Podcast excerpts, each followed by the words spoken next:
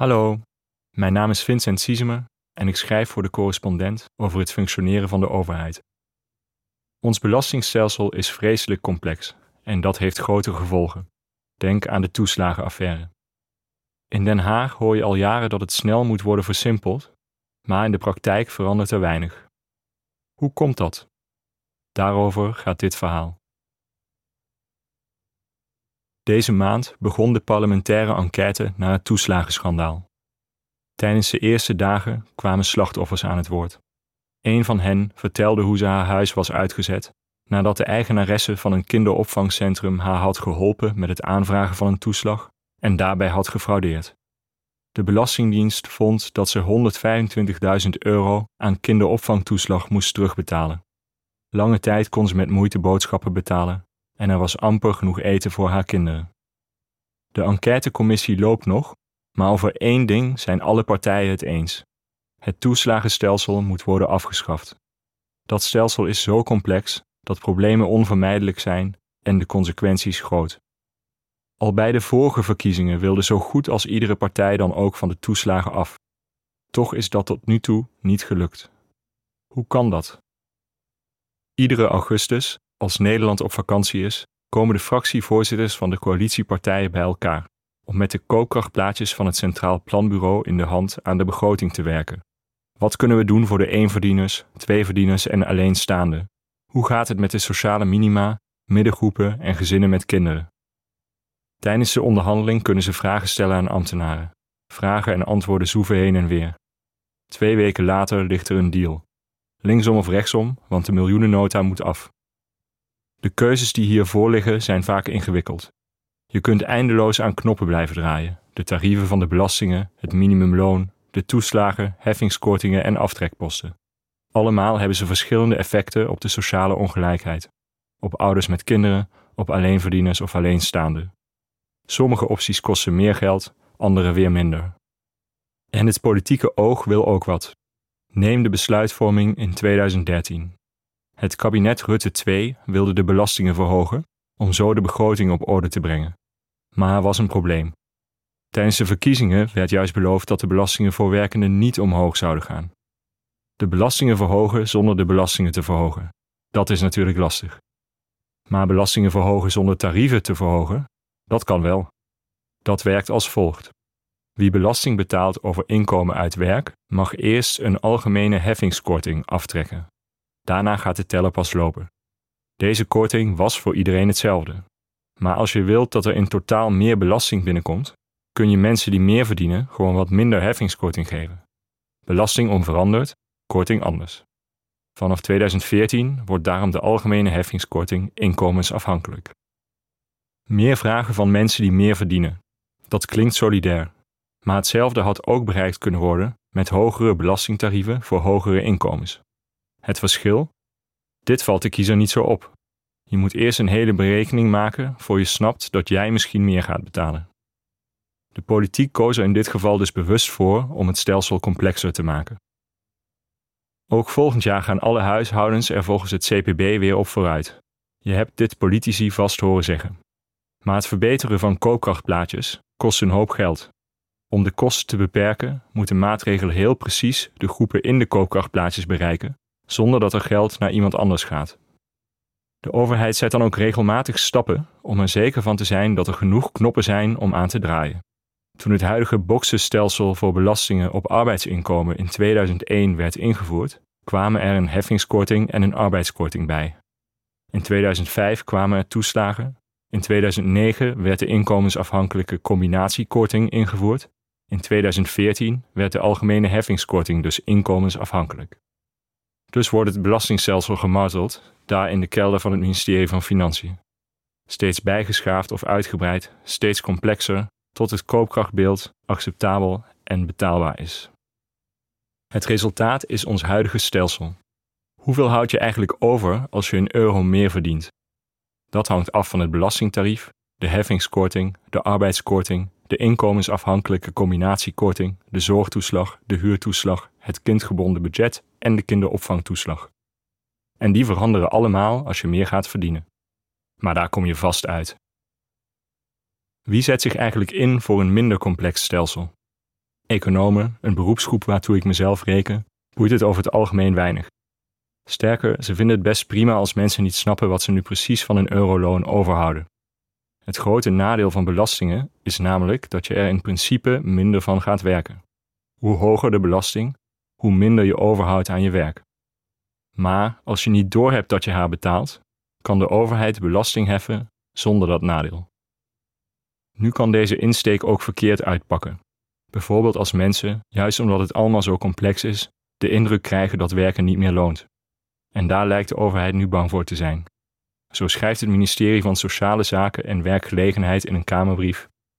Een te negatieve inschatting van de eigen feitelijke marginale druk kan werkenden ook remmen om meer uren te werken. Het is van belang dat mensen zich hiervan een goed beeld kunnen vormen, bijvoorbeeld door gebruik van de werkurenberekenaar en de werkzorgberekenaar. Benieuwd hoeveel mensen de werkurenberekenaar al weten te vinden.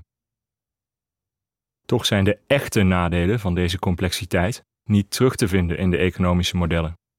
Die nadelen hebben te maken met het functioneren van de overheid en onze democratie.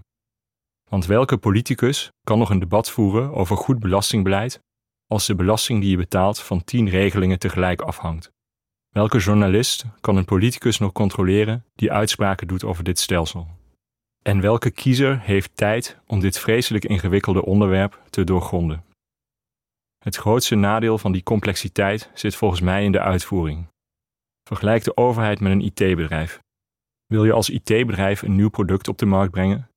Zet er een projectgroepje op, maak prototypes, doe wat AB-testen en laat het eens los op de markt. Werkt het product niet goed? Dan verander je het gewoon. De aansturing van onze overheid is anders. En terecht. Kiezers kiezen politici die, als het goed is, gaan doen wat in hun verkiezingsprogramma staat. Politieke besluiten komen, lang voor de kiezer er iets van merkt, ontelbare ambtelijke lagen verder aan.